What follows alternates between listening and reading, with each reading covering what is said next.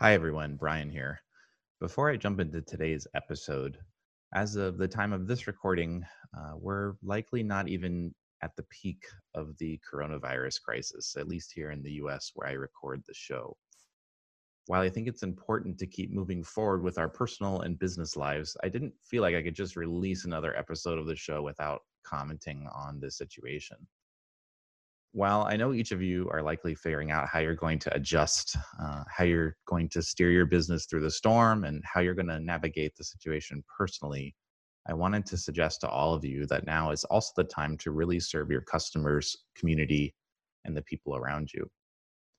I've been really impressed with people's generosity online in the last week, whether it's the police in the streets of Spain uh, singing, uh, or the Italians singing their anthems from the balconies around six o'clock, and teams forming to create breathing masks and respirators, uh, and the technology initiatives such as uh, Hack Corona, uh, and the COVID 19 Healthcare Coalition, among others. I myself am trying to assist with some of these initiatives and also recently held a free Ask Me Anything webinar on Crowdcast so that people like us can stick together as we work our way through the situation.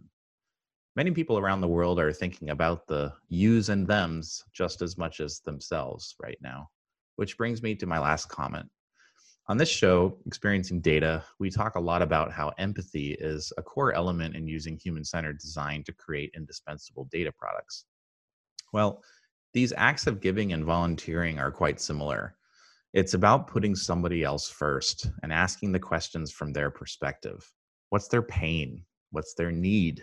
How can our solution serve them? And how might, how might we improve their future? So, as with all of these acts of giving, design is also an act of service that is rooted in empathy.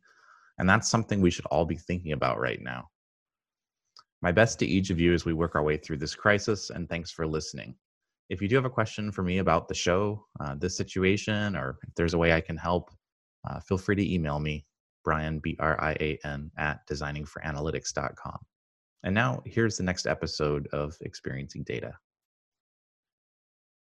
You're now experiencing data with Brian O'Neill. Experiencing Data explores how product managers, analytics leaders, data scientists, and executives are looking at design and user experience as a way to make their custom enterprise data products and analytics applications more useful, usable, and valuable. And now, here's your host, the founder and principal of Designing for Analytics, Brian O'Neill. Hello, everyone. Welcome back to a special edition of experiencing data that's actually not just experiencing data today. Uh, Mark, why don't you introduce yourself and tell them what we're doing today? Yeah, sure. Hi, I'm Mark Bailey. I'm actually the podcast host for Design for AI. It's another podcast that's in the same space.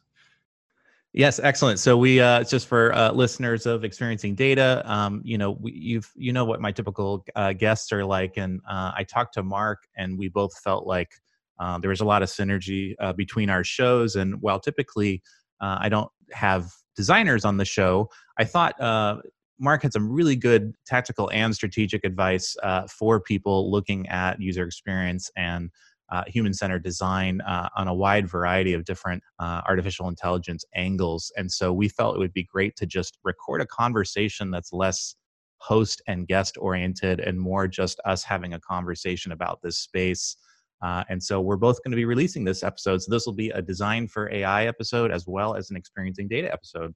Yep. And so if you're listening to this on the design for AI side, I would definitely recommend listening to Brian's podcast, Experiencing Data likewise i i, I recommend uh, for all the experiencing data listeners out here too um, uh, the design for ai podcast has some really great uh, stuff in it. I've been uh, enjoying uh, actually reading a lot of the transcripts as what i've been doing lately just kind of dig into some of those topics. So uh, check that out at designforai.com um, mark i you know i took some notes down just to i just had these ideas in my head about things that i i think are important for i don't feel like the product design community is necessarily thinking about these things. I, I don't know about you. So I thought I would just rattle off kind of my 10 things. We can go one by one if you want. I'd love to just get your reactions to to some of these uh, these concepts and see if you agree with me or challenge me on them. Uh, what do you think? yeah, sure. No, that sounds like a great idea. Cool. Well, I'm going to give try to give a quick overview of just all 10 of them, and then we can run through them. The first one here is that, um, and again, I'm thinking about these in terms of of designers, particularly people working on software products, because I'm guessing that's a lot of what the audience is on the design for AI side. Uh, we assume there's an, uh, some kind of application that's going to be the output of the work, or that is the product. So the first one of those is we still need to be problem first and, and application or product second. So when we're talking about AI and, and particularly machine learning, the, the point here being that there's not always going to be a software application that is the output of you know a machine learning model or something like that. So to me designers need to be thinking about decision support as being the desired outcome whatever that may be. So even if you're spinning out an excel spreadsheet for somebody or you know wh- whatever that output necessarily is uh, that's really what we're trying to do with some of this. The second thing is um, trust and adoption is still a challenge particularly at non uh, non-digital native companies. So getting getting employees and internal users and partners that are uh, supposed to be taking a new version of something that might have been an offline process and then you know integrating uh, an ai driven solution we really need to be thinking about these ux principles of adoption and trust of the solution. And i think that's a designers get that uh, but that's that's really something that needs to be factored into uh, the solution space. You know actually mark let's go i'm not going to go through all 10 here. They're too long and i want you to be able to chime in. So okay. let's take those first two right there. Do you agree? I, have seen some mixed stuff online about this like do we still need to be problem first oriented with data you know with ai uh, based design. Do you agree with that, or do you think? Oh yeah, no, definitely. Um, so I actually I think this is one of the most important things for designers that are involved in machine learning that they really need to uh, learn the space because a lot of the different uh, machine machine learning models out there have different kind of side effects to them. So I could give a really technical answer or um, just kind of an overview. Yeah, I think I, I think keeping it a high level. You know, I'm okay. not sure. I'm not sure the you know how much. One, one thing that's tough. That's ironically about our podcast, right? Is we don't always know exactly who our audience is unless they're you know writing into us. So you know, I, I kind of took the assumption none of our audience needs a basic overview of what AI is. Where they they all probably get that. They probably know what machine learning is, but maybe they haven't worked on a project uh, before. But this problem first thing still is important, and it's not what can how can we use ml for x? You know that that's a question that oh, i yeah. think constantly needs to be challenged. It, it's not about can we use this hammer it's what is the need what is the gap what's the better future we want? And then is yeah. ml the right thing for that? Um, sounds like we're in agreement on that.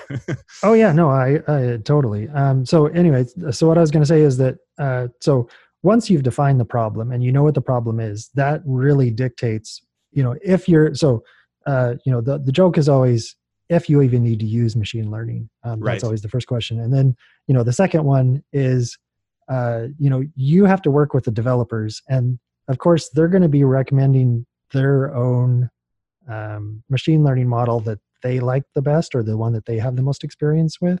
Mm-hmm. And so that's because you know what the problem is, you need to know what the side effects are for that machine learning model. Mm. And so because there are I would you know I would say there's a good 30 to 40 different types of machine learning models that are you know the most popular ones right now. Mm-hmm. And knowing what each one of them is good for as the designer, it really helps to uh, conform the machine learning to the problem instead of vice versa. Right. Without, you know, without going into all of them, can you give like two examples of of that to a designer so they conceptually can understand, you know, why why do you need to know about this? Well, sure. So an example would be like um so the hot thing right now is uh, a GAN. So this is uh, it's a machine learning model that generates um, images or sound or whatever you want. Now you could use this model, and it's very broadly based. Um, or if you had, uh, so a different thing would be a transformer model and something like um, the one that just got really popular. Um, GPT-2 is the the one that can create text. like Mhm. and it can just it sounds like a human is talking hmm but it's it's very specific uh it just eh, the way that it works is it looks at the next word and it just tries to predict words so it it spits out a string of text hmm and it's so it's very narrowly focused Mhm. so depending on what your problem is one might be a really good solution or the other one might be hmm so you know it that that that would be a good example of that hmm Got it. Got it.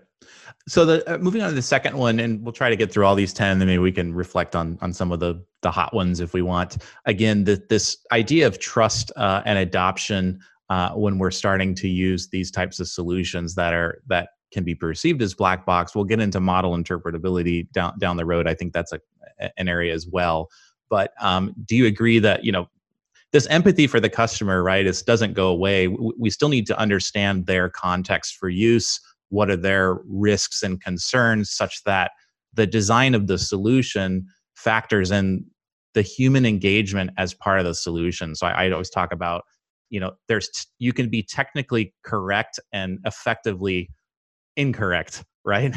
It's Oh, all yeah. the math part is right, but it's it's ineffective because the human adoption piece wasn't really understood. So talk to me a little bit about what you think about that with with the trust and adoption angle here.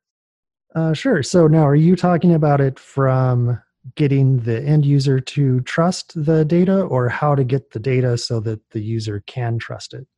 I'm talking about simply in, in the last mile where someone is going to sit down and interact with whatever the output of the the quote the Ah. data science project is. Am I willing to use this? Uh, and again, and I'm, I'm, I'm t- I tend to think more in terms of enterprise uh, data products, things like this. Am I willing to use this? Do I understand it and trust it enough versus the old way I do things, you know, or whatever came before? Got it. Yeah. Um, so when you're designing stuff, and I mean AI right now, you know, the first as soon as you say AI to a customer, the first thing they think of is Terminator, um, and so the trust level goes down. Um, I think it's it's very uh, interesting to see what some of the big companies have done. Um, say like Apple, they won't use the term AI, they won't use the term machine learning in any of their products. Um, you'll see uh, uh, their their chips they call them neural engines instead of anything to do with AI. hmm I mean, so building the trust, uh, it, part of it is trying to separate out reality from movies. hmm So if you can just provide assistance to whatever you know the user is doing, you don't have to call out that this is machine learning or anything like that. And that's a very good first step as far Mhm. as building the trust. And then you know as they accept that, then you can it's it's very much a staged process. So you just add more and more features, and as the trust builds. Sure, I, sure. I think a really good example of this is Tesla with their self-driving cars. They Mhm. have rolled it out very, very slowly, just because that's a very big trust. you know? right yep no I, I i i agree i i think you know it, it's funny in the in the enterprise space you know and, even the startup i think one of my my listeners was telling me how you know e- 80 to 90 percent of all funded startups right now have you know ai or machine learning is deeply you know, a theme or it's literally in the title of the company right now. Business users I, I see it they're when they're buying software it's like everyone's jamming it into their their marketing stuff.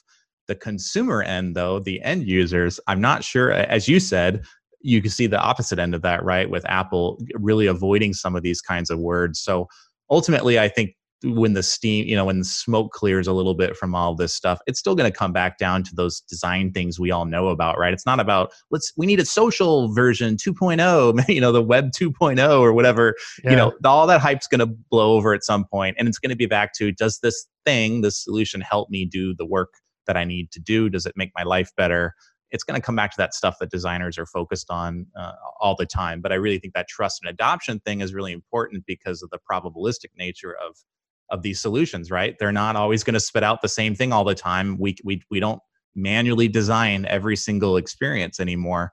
We don't always know what's going to happen and so it, it's a system um, that we need to design for.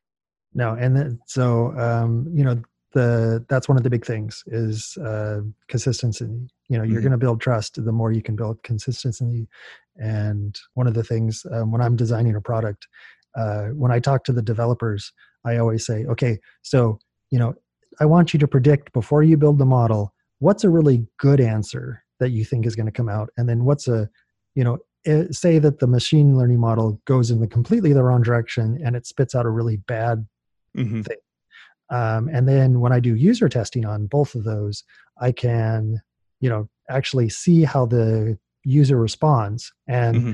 if they're not you know you can see the trust get take a hit when you, they get the bad answer.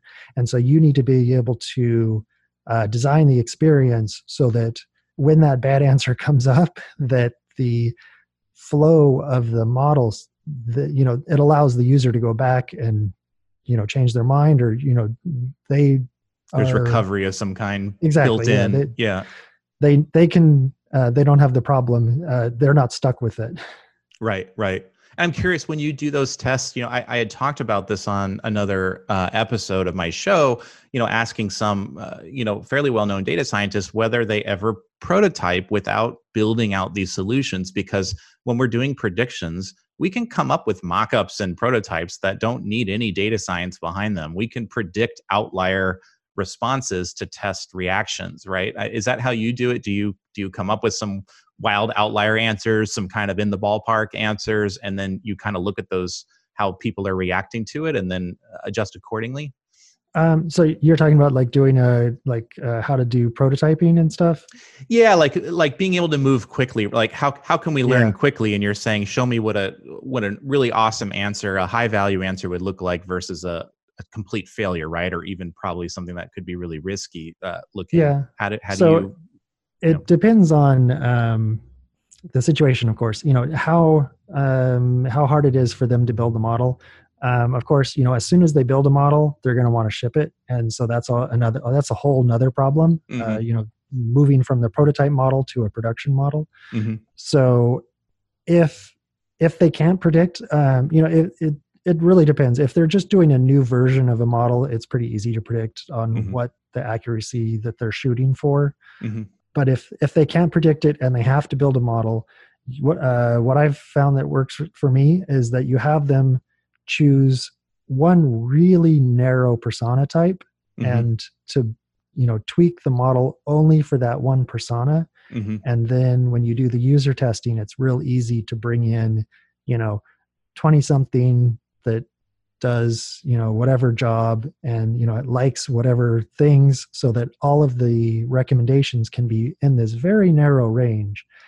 And then that is able to test uh, you know and that way you don't have to worry about building the entire model. And so it's a lot easier to get the accuracy if you can tweak down the persona range so that it's very narrow. Got it got it. Yeah that's a that's a great idea.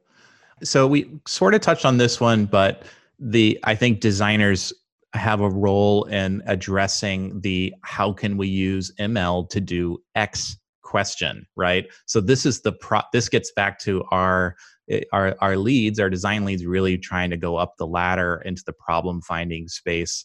So one thing I was going to ask you what you thought about this, you know, this I have an acronym that I like to think about with this, which is PICA, and it's these different verbs to help teams think about how they might use uh, machine learning, particularly. And it's predict, classify, augment, and automate. And it's looking at you know the humans' work or the jobs or the things they're doing and figuring out are there places we can use these verbs to help their experience. And then the I in PICA is ignore, which reminds us that sometimes we need to ignore machine learning entirely and not use it because it's not the right hammer for the for the nail is that how you like to think about it as well when you i don't know if you've been in this situation where teams yeah. feel the itch like there's something to do here that we that that machine oh, learning oh, yeah. could be valuable for but we need that objective lens. And yeah. so how, how do you go through that? Um, so yeah no I, have I, have uh, come across this a lot of the time. It's uh, you know some uh, there's a stakeholder that's saying we're collecting all this data. It's costing us money. I want to be able to use it.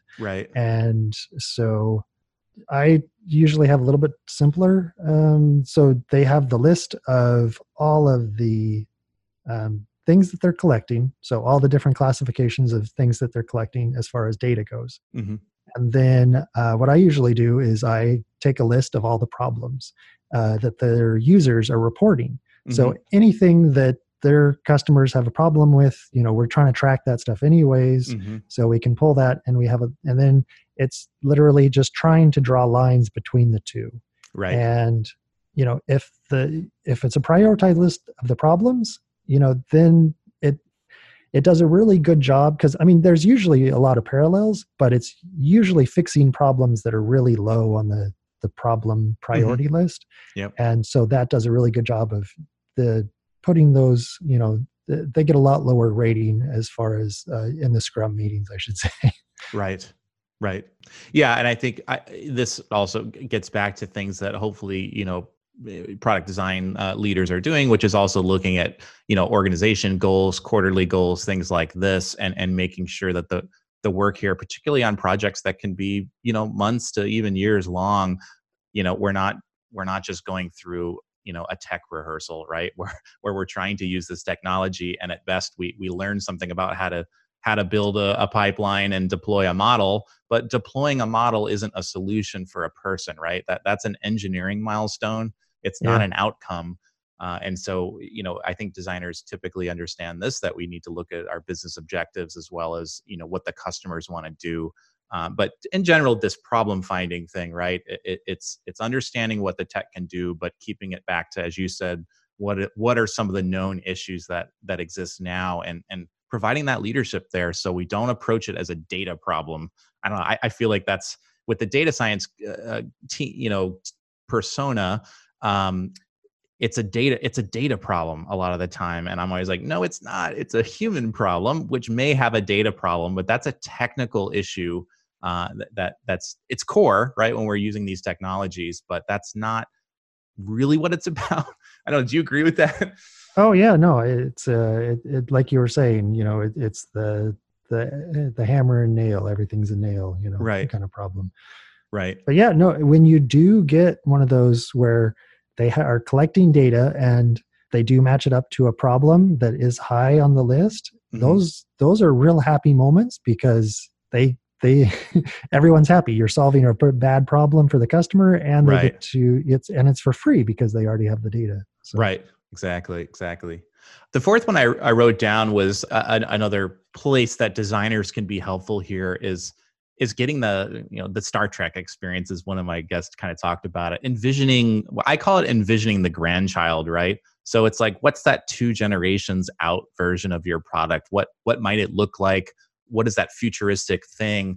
But also starting to think about that you need data to do to do a lot of these things. We will need data. And I think when designers can be thinking ahead to that and not not just creating fictitious type you know way outside you know you know visions of the future having some kind of context about we will need data for this and where might that come and what concerns might arise when i do show a prototype of of a, a grandchild of our current product what what are some of the downsides to that as well that we need to think about?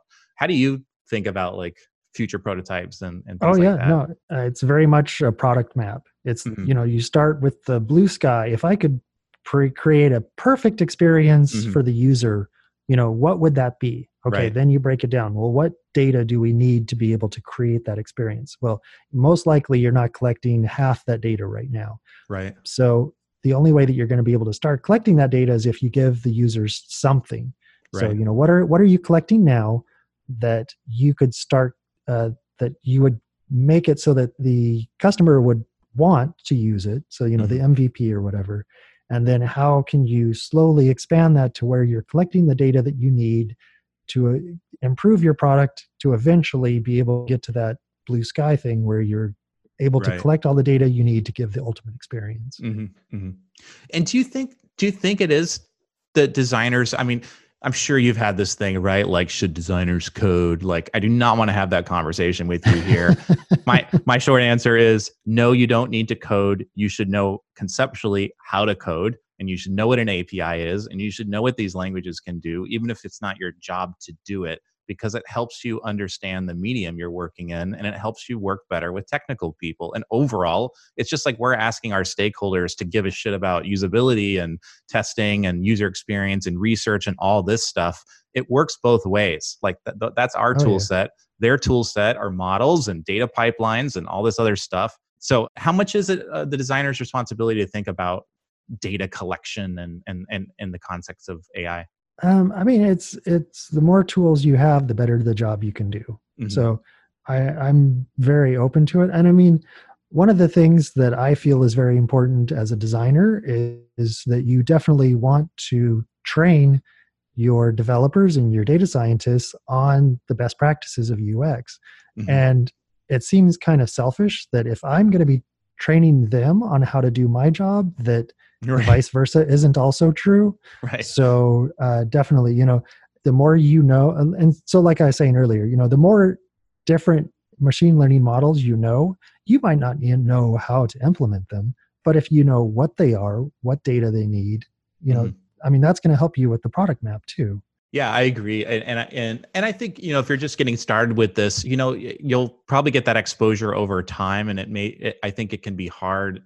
until you've gone through a process to contextualize some of these things. So it's not oh, like yeah. you can't do any work until you've learned all of this pre-work. It's always a journey, right? And we're all starting at different places, so you can still get in there. But I think being open to the fact that this data stuff, it's like pixels. It's like the new pixel and yeah. we need to think about that just as much as we think about screen layout and you know i think you had commented in one of your episodes about like we don't need to recreate another you know table GUI for the rest of our lives i'm going to keep coming up with tables right? Like this we don't need to spend this there's a better use of designers time right? There's bigger yes. problems to work on uh, than, than, than that. And as much as i love you know beautiful renderings and and really getting the the pixels right and the rounding of the corners and which radius and the fonts and all this kind of stuff you know a lot of that is not those aren't problems anymore yeah you know? well and but i mean that's the point that we are in the the grand scheme of things is mm-hmm. that you know this is machine learning is still very much a research endeavor mm-hmm. um, you know everything is a custom solution right now mm-hmm. and uh, definitely you know that's uh, one of the things that i do have for my podcast is i don't want to i mean it just it can't survive if it stays everything is a custom solution mm-hmm. so i was thinking that uh, because this is all research i would say that not even the developers are experts you know not mm-hmm. everybody can know everything sure. because this is such a new thing mm-hmm. um, that's one of the reasons that i was attracted to this space is because i found that uh, everyone's really humble because there is so much unknowns there's a whole lot of stuff that when i talk to the developers and i ask them why is it working a certain way and they don't know it's just it does so right yeah, they're working in the same space as us. Um, you know, we don't know everything, neither do they. Right, right. Let's move on to the next one. The next one I wrote down is this overall topic of ethics and and, and community, as I like to think of it. Right. So second order consequences to the products and services we build, and and particularly edge cases. Right. And I, I forget who said it. You you probably know, but someone said you know edge cases define the edges of what you actually care about or something like that which I, there was some great quote I, I, don't remember where i saw it but i was like wow that really sticks right? Like when you say that's an edge case then that's the edge of what you're saying you care about. Uh, you've yeah. talked about i've seen in your your episodes about accessibility issues with this uh, where models kind of round stuff out and they don't factor in uh, what could be perceived as outliers when they're not necessarily outliers. So could you talk a little bit about second order consequences ethics accessibility. Uh, what, what's your take on this? So, I mean, when I've done accessibility design, that's always something that, uh, like you were saying, it, it a lot of um, stakeholders like to focus on the core uh, user base, and mm-hmm. so that's usually uh, something that I have to upsell. Is you know, if we think about accessibility, this is going to expand our market by 10 to 15 percent, mm-hmm. and that's usually a pretty good you know a convincing factor mm-hmm. the problem like i've said before is that machine learning it averages everything and so accessibility can kind of be left by the wayside mm-hmm. so to be able to include accessibility and i mean as machine learning gets into the enterprise space this is definitely something that's going to have to be covered better than right now uh, you know for the consumer space you can throw machine learning models out there all day long and just say, oh, well, that's not part of our customer base. That doesn't really work for enterprise or government uh, mm-hmm. solutions. Right. So, uh, one of the hot topics right now is called uh, ensemble models, where mm-hmm. you take a bunch of little models and you put them together. Mm-hmm. This does a really good fix for fixing for accessibility mm-hmm. because you can just create a specific model that is only for you know uh, low vision users or uh, you know uh, speech impaired user you know depending on whatever your solution is mm-hmm. and include that and so that if someone has that accessibility need that there's already a model there for them to use mm-hmm. got it got it and talk to me what your your thoughts on uh, you know ethics gets thrown out there it's kind of this amorphous thing. Uh, I actually just uh, interviewed Cennydd Bowles uh, on my show, uh, the author of Future Ethics, who I, I, think is a great voice in this space about what designers need to be thinking about here. How do you approach this? Like, do you use some of his tool sets? He talks about like the front page test, which I love, uh, you know, where it's like, would you like to see this on the front page of the news if it went south? Like, would you be okay with your family and your friends knowing that you participated in building a solution that showed up with this article on the front page of the New York Times or whatever. I think that's a great way of thinking about it. The designated dissenter role, right, where your job is to kind of be the naysayer uh, and to think about how could this go wrong. What what are your, some of the ways you think about uh, ethics and and community? Yeah, yeah, it's um, definitely it's one of those best practices kind of things of how how you can alter the process more than uh, this is one of you know it's definitely one of the things that you have to uh, get in at the very beginning as opposed to at the very end you know mm-hmm. uh, who you're impacting who is this going to be touching that kind of stuff mm-hmm. but one of the ways that i found it uh, people are motivated by money um, so if you can work this into a performance review so you know how can they measure the, how they're affecting the users and I found when that is part of their performance review, uh, people uh, they really start to care about it. so yeah, yeah. Um, that that that helps. A sixth one I talked about, or I had in my my ideas to talk to you about, uh, understanding the full system, right? And, and this starts out at like the point of data collection, transformations of the data, what training data is being used, testing data, all this kind of stuff um, even the experience of i think the google pair uh, researchers their toolkit talks about factoring in even the design of the rater's experience right? So if you're if you need to manually collect data like the is this a cat is this a car or not? The example i give is like well if you show them a picture of an suv or a truck is that a car? If if the answer is is it a car or not? Well it's it's a vehicle right? It's some people might say yeah it's a car because it's not a tree. And so right at that point you've you've introduced bias into the data. And so part of the to me the ux thing is also looking at all these different points along the line that feed into the overall last mile the, the GUI that finally ends at the very end of the process.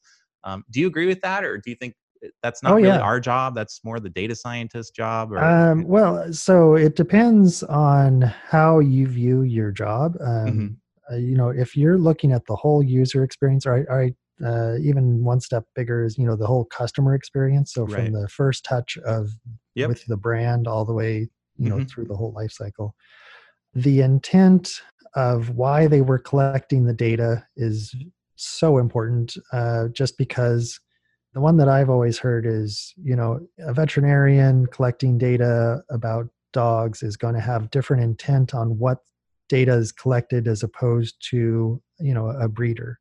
And so mm-hmm. the data that's collected, if the source of that data is going to affect the accuracy of your model in certain ways, um, based on, say, if it's about a dog's health, you know, that you're going to get a lot, whole lot more the intent is going to be more health based if it was a veterinarian that was collecting that data.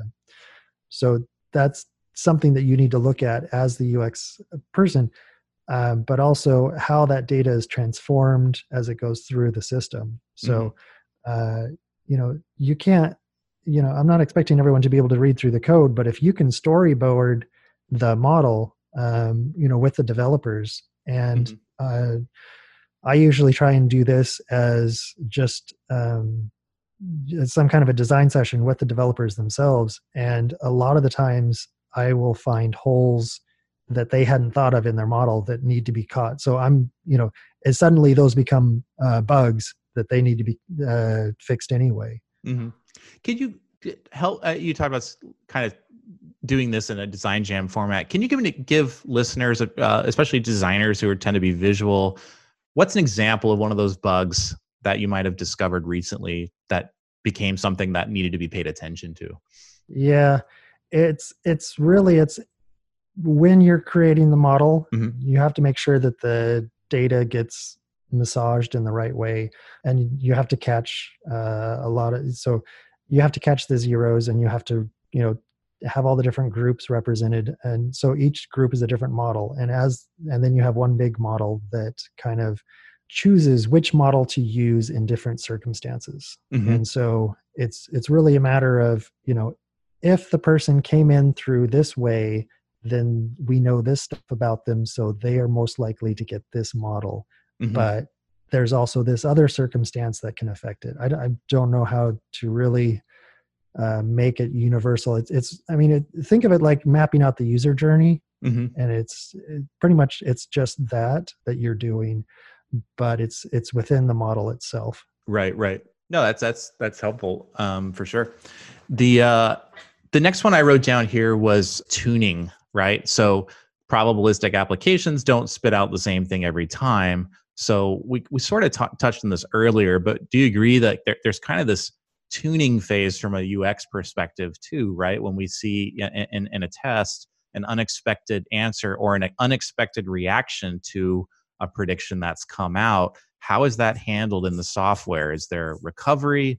Is there a way to, you know, un, I was playing around. Is there a way for me to undo the playing around so I don't start getting these strange you know recommend like i never listened to rap and now i just tried it out with rap and then it's like now i'm getting all these rap recommendations and it's like oh how do i get back yeah that's all you get what do you um, think so about yeah. tuning so recovery is definitely important mm-hmm. um, so i mean it, it really depends on what is on the line by the machine learning making this recommendation mm-hmm. and one thing that i've found that helped recently was that not only was it supposed to show the degree of accuracy that it believed that the machine learning model was recommending the correct thing? But then it also showed a different percentage of the degree of accuracy that it thought it was representing uh, the wrong thing. Mm-hmm. and so but you know this was for a very important choice. So you wanted the user to be able to either take or deny that recommendation with as much information as possible. And so, mm-hmm. you know, the first one with the degree of accuracy, uh, that's that's pretty much any machine learning model does that. Mm-hmm. But the dis- degree of accuracy that the machine learning model thinks that it's wrong, that's not normally the way the machine learning models are built. Mm-hmm. So, including that information required the developers to build a whole nother model that was listening to the first model. Mm-hmm. But given those two numbers, that really helped with the uh, user journey and that the user was able to make a more intelligent decision with that data. Mm-hmm, mm-hmm. Yeah, and I think you know, for I'm guessing some of the designers is maybe getting a little bit uh, a little headier technical. So I I think it's worth stating that if you're new to some of these technologies, especially with uh, when we talk about a machine learning model, right? It's not going to come up with a complete wild surprise. It, it, it, can't factor in a huge change that has nothing to do with the world that that model was focused on. It's really it's really good at the one thing it was trained to do. And, and you've been yeah. talking about how you chain these together with other models that might predict a different thing. And then eventually there's some type of output that the user is going to be presented with. So there's this general intelligence thing is not what we're talking about here. It's not going to come oh, up yeah. with a no. surprise. That's not how it works. And so designers need to realize that it's not just throw all this data at it and then magically somehow data scientists get the wand out and then this it's going to come up with these cool ideas. Uh, uh they're they're kind of dumb in a way. It's very oh, much yeah. statistics driven and very specific and narrow.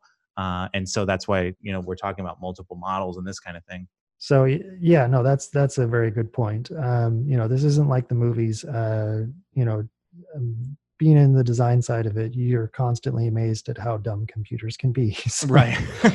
um, it's yeah so it's always remember that um, you know any machine learning model is never going to make a recommendation for something that it already hasn't seen. So you can look through all the data and you, that'll give you all of the edge cases mm-hmm. right there.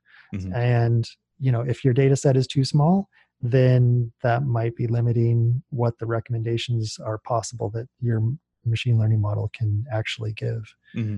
mm-hmm. this kind of gets into the next the next one, number eight for me, which was model transparency. Uh, and so, or it sometimes this is called model interpretability or explainable AI.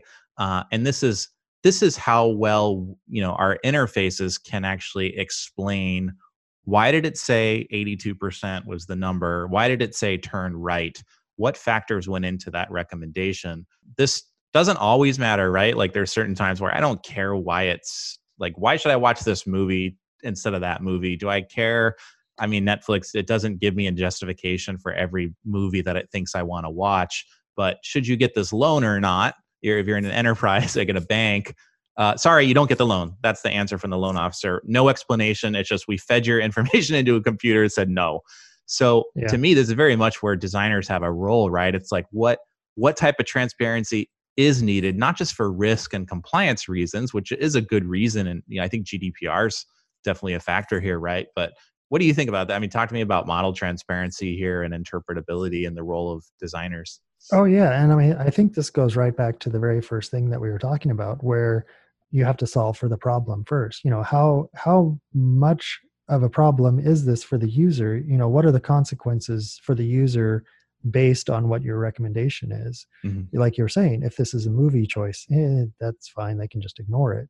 But you know if you're telling somebody that they don't get a loan there could be a lawsuit involved. And so right. you know there's a there's one machine learning model where it's completely uh, transparent as far as all the decision it makes. The problem is is that it can't make as good recommendations as the ones that are black boxes. Right. And so trying to balance between those two extremes that is something you know it, it depends on the laws that are involved and uh, what the customer needs and the budget of the product and what data you have and mm-hmm. you know so there's tons of variables that go into uh, every part of it. Sure. I'll also add too I, I, mean i had a whole episode on my show about this where i think the title was like when is 60% better than 85% uh, accurate? And and the context for this was that for certain situations, 60% accurate model in an, in a solution an application whatever it is that gets deployed and put into the business or into a hands of a user might be better than waiting 6 months to get an 85% accurate model when that decision doesn't need to be that informed. It, it could be something where you're you're transitioning from wild ass guessing where people have no idea they just currently either that or they have to do a tremendous amount of you know mental math and looking at analytics and all this kind of stuff to inform a decision now they can get a 60% accurate decision. That may be enough in some cases to move the business forward or move the user experience forward. So i think that's something that designers should be looking out for particularly and you tell me if you agree with with uh, certain data scientists this is a very academic discipline. I, I think a lot yes. of them want to create uh, very accurate models and accuracy is seen as this like thing that you strive to have a write a paper about it or whatever yes, when in the business the contest grail. yeah it's not it's not the holy grail for the customer necessarily or the business so we have to kind of think about our mvp mentality shipping fast when it's uh, appropriate moving things along and, and learning right and getting that feedback early to justify it is it worth spending three months to get from 82 to 87% accurate what does that mean for everybody for the oh, business oh, yeah. for the customer is it worth that investment and you know this much compute resources this all this extra data we need to get or whatever it may be so so um, definitely uh, you know that's something that you want to do at the very beginning um, you know mm-hmm. when you're uh, doing the initial design of the product you want to figure out what the metrics are that you're going to be measuring success by mm-hmm. because like you were saying you know users aren't going to notice a 3% better accuracy you know you, you need to focus on the whole journey um you know right. it's uh mobile's done a really good job of this, uh, where it used to be that they wanted all the data up front, and now they've you know most mobile apps change it so that they only um, ask for data when they need it, and right. so it makes it so it's a much better journey but they don't know as much about you up front and so right. it's it's the same thing right right cool um a couple more here uh in terms of like how, how might I go out and move forward? We kind of talked about how do we find problems and, and use cases to use to use this, or I should say that since that's not really the goal, how do we manage that conversation and have that conversation? Uh, so one of these is um, looking at your product and thinking about the concept of in, injecting intelligence. Uh, so small prototypes of little features. So if you think about like you know when I'm typing in uh, Google Docs, right, and, and and I'm just writing like I'm writing my notes here, and it's predicting the words that I should write, and I can just hit Tab, and it will accept the recommendation that comes out. So that might be something where it's like, well, we have a lot of typing. Uh, you know, there's a lot of data entry required in our service. So thinking about that as a small piece of intelligence that adds some type of value for the customer, that can also be part of the role of the designer. So it's not it's not like let's build the AI version of our product that's not the thing. It's where's there a pain or a problem that we might be able to use some decision support or intelligence to make that experience better. So I don't know. What do you think about that? Like injecting intelligence in little bites and pieces. Oh yeah, no. So like we were saying before, you know, when you have the ultimate product map, you know, so perfect example is the text recommendations. So every time you either accept or deny the recommended text, it's collecting the data on whether that was accurate or not. And so it's learning how good the recommendations are in real time. So it's it's collecting some very good data for that. Mm-hmm. now based on being able to collect that data you know could you include some new feature uh, you know that would expand even further down the road you know to give the user more what they want it really depends on what data you need and so you, that's why you need to map this stuff out so so much uh, you know in the very beginning. Mm-hmm, mm-hmm. cool. Yeah, good advice. The uh the last one i wrote down here uh and this is i was particularly thinking about tech companies uh but this could go beyond that too is that you know for, for a lot of us that have worked in the software industry our our kind of power trio has been product management software engineering lead and some type of design lead. And then you, I, I always talk about these rings, right? Like that's the closed circle. And then the next ring out, you might have some domain experts and you know some front end developer a prototyper a researcher but at its core there were these kind of three functions there so with ai is is it necessary now that we add a fourth function to that like if our especially if our product is very centered around this and that's the role of the data scientist and so they're gonna it's it's no longer a triad anymore is that how you think of it um, that there's now there's really needs to be four roles here that are really kind of critical to this yeah i mean i, I guess i see it more as like uh, jobs that need to be done and mm-hmm. you know everybody can do so much so it depends on what you're trying to produce and you have so many tasks mm-hmm. um, mm-hmm. because this is such an early you know uh, products are so early there's been so much crossover you know i've found myself doing a lot of pm work and a lot of uh, ux and research and you know mm-hmm. so uh, i've had to wear a lot of hats but you're just going down the list of things that need to be done you can start checking things off and uh, i found when i even when i've talked to the developers um, they split up the data collection and the model creation, model optimization, and the model serving. You know, there is a bunch of different jobs that they have to do, mm-hmm. and so it, it's a lot of it is do they know you know do you know how to do it? Can you do it uh, effectively? If someone's just you know looking over your shoulder to make sure you're doing things right, that's one thing that I found is for this is that uh, the titles start to matter less because there's a whole lot more blending and mm-hmm. i think that things will start to get firmed up a little bit more in the future but right now it's it's pretty um, gray area as far as what exactly your title is so let, let me rephrase this i i'm not talking about there's that there's necessarily four bodies in the room i'm saying oh, okay. that these responsibilities they there it's kind of the, there's a hub and a spoke to, to me this kind of uh, product management is kind of the center and you have all these spokes uh, where product may or may not be a commercial software product. It could be an application or whatever the whatever the value is in terms of the business the stakeholder the customer uh, and there's these spokes and roles that need to be factored in particularly at the creation uh, of the birthing of this the strategic part upstream. It's not to say you know data engineering is not important and thinking about all the infrastructure that needs to be there but do you agree that there, that at least in my experience this trio eh, i see it constantly with tech teams. It was product engineering and, and user experience whether or not it was three bodies or not.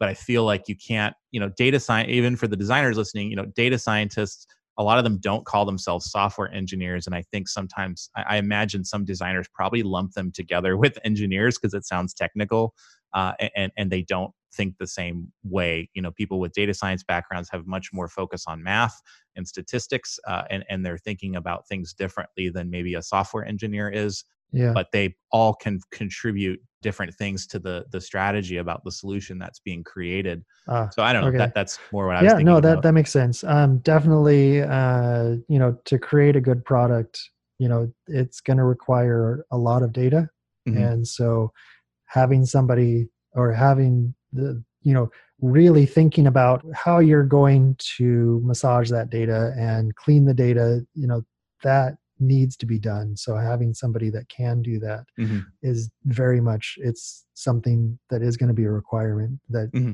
not normal for you know any other type of software being built mm-hmm. mm-hmm.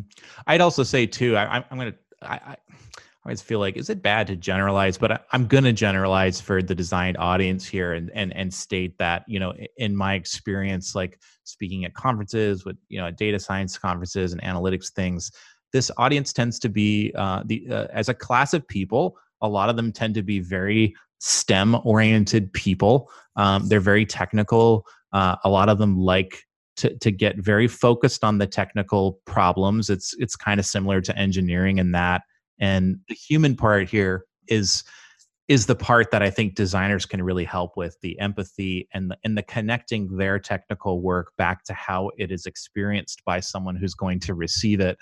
They need that help. They often want that help, and, and and we can learn a lot. You know, we quote the designers can learn a lot uh, from them, they can help us understand things like bias in ways that we may not be thinking about it. And, and so together, it's a good soup. When, when, we're all in this, the kettle together, the pot, uh, we can make a much better soup together. So that's I know that's kind of my take. I don't, and it's not to say there's like everyone's STEM and they're all nerds and all that. I've met so many cool, like quirky, awesome, artsy, weird data people. And even I, one of the guys I, I met at one of these conferences is telling me is like, no, data people and engineers are not the same. They're a completely different breed. and I see, I can kind of see it now after having focused in this area.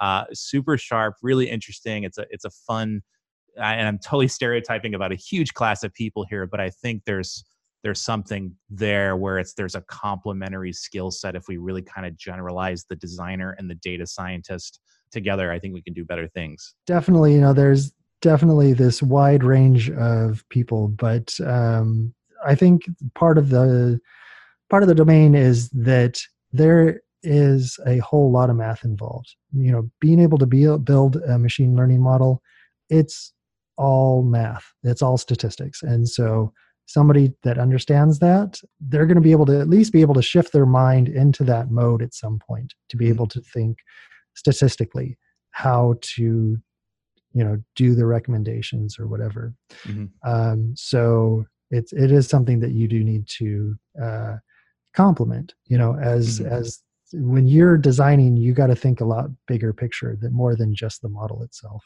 mm-hmm. Do you think do you think all designers need to take statistics to to work in this field going forward? Or do we not is it like no yes no maybe? Well i suck at it um, me too. um, but i think that uh, so all the developers that i've talked to their description is basically the human brain is not built for statistics. So mm-hmm. it's not something that you have to feel bad that you're bad at basically anyone that's human isn't and it's a matter of memorization. Mm-hmm. So uh, again, it, you know, it's one of those tools. Um, I am desperately trying to get better at statistics. Um, I I know all the tools, but uh, you know, I forget them, and I have to you know look them up of, of how to do the math every time I need to do something. Um, mm. Well, I'm glad uh, you're doing it because I'm certainly not doing the math part. I will interject something really quick for for designers that are curious about this. Maybe you have a favorite link uh, the seeing theory project from brown. So the url is seeing-theory.brown.edu it's a visual introduction to probability and statistics. So if you just kind of want an over, a quick overview with pictures which i know designers love and even if you're not like even if you are technical this can be a great refresher for a business person who's you know working with data science teams to to see these concepts so i don't know if you have a favorite yeah. that you like um, so I would recommend measuringu.com. Okay. Um, that's uh, so it's a uh, somebody named Jeff Sauro. He's kind of an expert at doing the statistics for mm-hmm. UX, mm-hmm. Um, and it does a really good explanation of uh, different things that you need to know. Uh, mm-hmm. and it it has a really good just kind of web pages so, so you can punch in numbers and get back the the percentages and that kind of help you if you're trying to do the planning for a lot of this stuff. Mm-hmm. Got it. So I will put those uh, seeing theory.brown.edu and measuring and then the letter u.com are those two. URLs. So we'll put those in the show notes. The last thing, so that those are really the 10 things that I had. There, there's one other thing here, and, and that's, you know, what if you're a designer? What do you think? You're, you're a designer and you know there's initiatives to use AI in the business. And, and by the way, it's probably coming even if you're not at a tech company this is something that boards are are asking CEOs and leadership what is our AI strategy? And most of them don't know what it means. They just know their competitors are probably doing something with it and they want to know what they're doing and here's a pile of money go hire some PhDs and do something. At some oh, yeah. point there's going to be an expectation of some results from that and i think designers can can help with this. But let's say, you know, Mark, if you're if you're a designer working in a company where you know that mission is on the books, like that this is a this is a goal, how do you get involved if like you don't feel like any no one's asking for the designer to come and participate in these activities, but they're trying to maybe transform a back office, you know, whole process or something and it's got all these touch points and they're going to start using machine learning to take care of a bunch of this work that used to be done by three or four people and you're the designer you can see how maybe it's not going to work or how it could be made really efficient. How do you how do you interject yourself into that? What do you what do you think about how to get that trust or or um you know participation get the seat at the table? Yeah. Um so uh, you know you basically you show what you can do for them it can be something small and you just kind of you got to build up trust and you're doing a sales job as far as what ux can do you know for the developers and for the pms uh, mm-hmm. or or if you're working you know from the pm side you know you got to show the bigger picture. And uh, you know it, a lot of, this is real easy when you're when you have when you're doing user testing you know you, people swearing at screens are very persuasive. So you you you do a best of uh, you know a bunch of clips and uh, i found that to be very uh, persuasive as far as um, showing that there's a problem. And did you predict this the particular swears like before oh. you tested or? that would be fun. But yes, I mean we're back we're back to our old stuff, right? We get get out the B roll footage, not the oh, A roll yeah. footage, and and and show show the pain, show show the gap. Um, but you know, my, my suggestion it, it, it's similar there. It's if you can change the conversation from how are we using AI to figuring out what is the what is the desired value or outcome not the output the model or the application's the output right? But what is the outcome that we want that that thing to provide to the customer or to the business? If you can talk about it in terms of that and say look we can get the model part right and we can fail at the outcome part. I can help make sure that the outcomes are actually achieved and work with the team building the outputs. And, and I think if you can talk about it in that language, you can get that seat at the table if that's if that is something that you're uh, having a challenge with.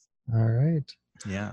Well, um, anything uh, else? Uh, we this has been a fun conversation. I've never yeah, no, it an has. like this. um, yeah, no, I um, I uh, actually I need to drop off. Um, so yeah, yeah, this is a good stopping point for me too. So okay, um, but yeah, this is uh, this is great uh, talking to you, and uh, I look forward to staying in touch with you. So feel free to uh, contact both of us. Uh, my email address is brian at designingforanalytics.com. Mark, do you, how do people get in touch with you? Probably the easiest way is on uh, Twitter. I'm just on Twitter at Design for AI.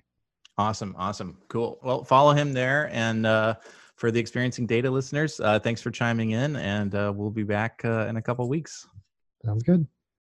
We hope you enjoyed this episode of Experiencing Data with Brian O'Neill. If you did enjoy it, please consider sharing it with the hashtag Experiencing Data. To get future podcast updates or to subscribe to Brian's mailing list, where he shares his insights on designing valuable enterprise data products and applications, visit designingforanalytics.com slash podcast.